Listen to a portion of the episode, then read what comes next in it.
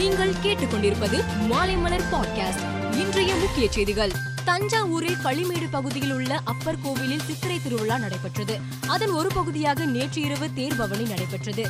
ஊர்வலம் முடிந்து கோவிலுக்கு திரும்பிக் கொண்டிருக்கையில் தேர் மீது மின்சார கம்பி உராய்ந்து மின்சாரம் பாய்ந்தது. இதில் மின்சாரம் தாக்கி பதினோரு பேர் சம்பவ இடத்திலேயே உயிரிழந்தனர். படுகாயமடைந்த பதினைந்து பேர் தஞ்சாவூர் மருத்துவமனையில் தீவிர சிகிச்சையில் உள்ளனர். உயிரிழந்த ஜனாதிபதி ராம்நாத் கோவிந்த் பிரதமர் மோடி தமிழக முதல்வர் மு க ஸ்டாலின் உள்ளிட்டோர் இரங்கல் தெரிவித்துள்ளனர். சென்னை ராஜீவ்காந்தி அரசு பொது மருத்துவமனையில் தீ விபத்து ஏற்பட்டுள்ளது. அறுவை சிகிச்சை அறையில் ஏற்பட்ட தீ விபத்தில் பொருட்கள் சேதமடைந்தது. தீ விபத்தில் அறுவை சிகிச்சை அறையில் வைக்கப்பட்டிருந்த ஆக்சிஜன் சிலிண்டர்கள் வெடித்ததாக கூறப்படுகிறது. தீயை அணைக்கும் பணியில் நான்கு தீயணைப்பு வாகனங்களுடன் தீயணைப்பு வீரர்கள் ஈடுபட்டுள்ளனர். வடக்கு டெல்லியில் உள்ள பல்ஸ்வா குப்பை கிடங்கில் நேற்று மாலை திடீரென தீ விபத்து ஏற்பட்டது. மலை போல் குவிந்திருக்கும் குப்பையில் ஏற்பட்ட தீயால் டெல்லி சுற்றுப்புற பகுதிகளில் கடும் புகை மூட்டம் ஏற்பட்டுள்ளது. இதனால் பொதுமக்களும் அவதியடைந்துள்ளனர். தீ விபத்து குறித்து இருபத்தி நான்கு மணி நேரத்திற்குள் அறிக்கை சமர்ப்பிக்குமாறு டெல்லி மாசு கட்டுப்பாட்டு குழுவிடம் சுற்றுச்சூழல் அமைச்சர் கோபால் ராய் கேட்டுக் கொண்டுள்ளார் இந்தியாவில் ஒன்றாவது இரண்டாவது மற்றும் மூன்றாவது கொரோனா அலையால் பெரும் பாதிப்பு ஏற்பட்டது.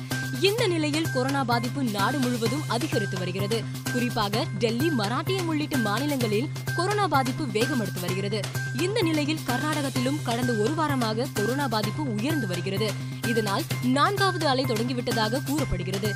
இந்நிலையில் கொரோனா நான்காவது அலை வந்தாலும் அதை எதிர்கொள்ள தயாராக இருப்பதாக கர்நாடக முதல்வர் பசவராஜ் பொம்மை தெரிவித்துள்ளார். பிரபல சமூக வலைதளங்களின் ஒன்றான ட்விட்டரின் கருத்து சுதந்திரம் குறித்து உலகின் முன்னணி கோடீஸ்வரரும் ஸ்பேஸ் எக்ஸ் நிறுவனருமான எலான் மாஸ்க் கடந்த சில மாதங்களாக கேள்வி எழுப்பி வந்தார். கடந்த சில நாட்களுக்கு முன்பு ட்விட்டரை வாங்கிய எலான் மாஸ்க் கருத்து சுதந்திரம் என நான் குறிப்பிடுவது அந்நாட்டின் சட்ட திட்டங்களுக்கு உட்பட்ட சுதந்திரத்தை தான்.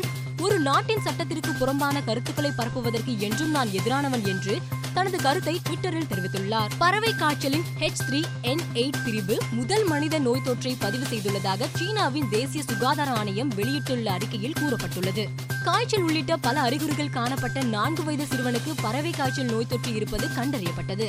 வீட்டில் வளர்க்கப்படும் கோழிகள் மற்றும் காகங்கள் மூலம் பறவை காய்ச்சல் மனிதர்களுக்கு பரவி இருக்கும் என்று தெரிவித்துள்ளனர். ஐபிஎல் போட்டியில் நேற்று நடந்த ஆட்டத்தில் ராஜஸ்தான் ராயல்ஸ் அணி இருபத்தி ஒன்பது ரன் வித்தியாசத்தில் பெங்களூரை வீழ்த்தி முதலிடம் பிடித்தது. பூனேயில் நடந்த இந்த ஆட்டத்தில் முதலில் ஆடிய ராஜஸ்தான் அணி இருபது ஓவரில் எட்டு விக்கெட் இழப்புக்கு நூற்றி நாற்பத்தி நான்கு ரன்கள் எடுத்தது. பின்னர் ஆடிய ராயல் சேலஞ்சர்ஸ் பெங்களூர் அணி பத்தொன்பது புள்ளி மூன்று ஓவர்களில் நூற்றி பதினைந்து ரன்னில் சுருண்டது. இந்த ஆட்டத்தில் மூன்று விக்கெட் எடுத்ததன் மூலம் தமிழக சுழற்பந்து வீரர் ஆர் அஸ்வின் ஐபிஎல் போட்டியில் நூற்றி ஐம்பது விக்கெட்டை தொட்டு சாதனை புரிந்தார். ஐபிஎல்லில் நூற்றி ஐம்பது விக்கெட்டை எடுத்த எட்டாவது வீரர் அஸ்வின் ஆவார். இரண்டாவது ஆஃப் ஸ்பின்னர் என்ற பெருமையை பெற்றார். ஐபிஎல் தொடரின் பதினான்காவது சீசன் விறுவிறுப்பாக நடைபெற்று வருகிறது. இந்த சீசனில் அதிகமான மெய்டன் ஓவர்கள் வீசப்படுகிறது.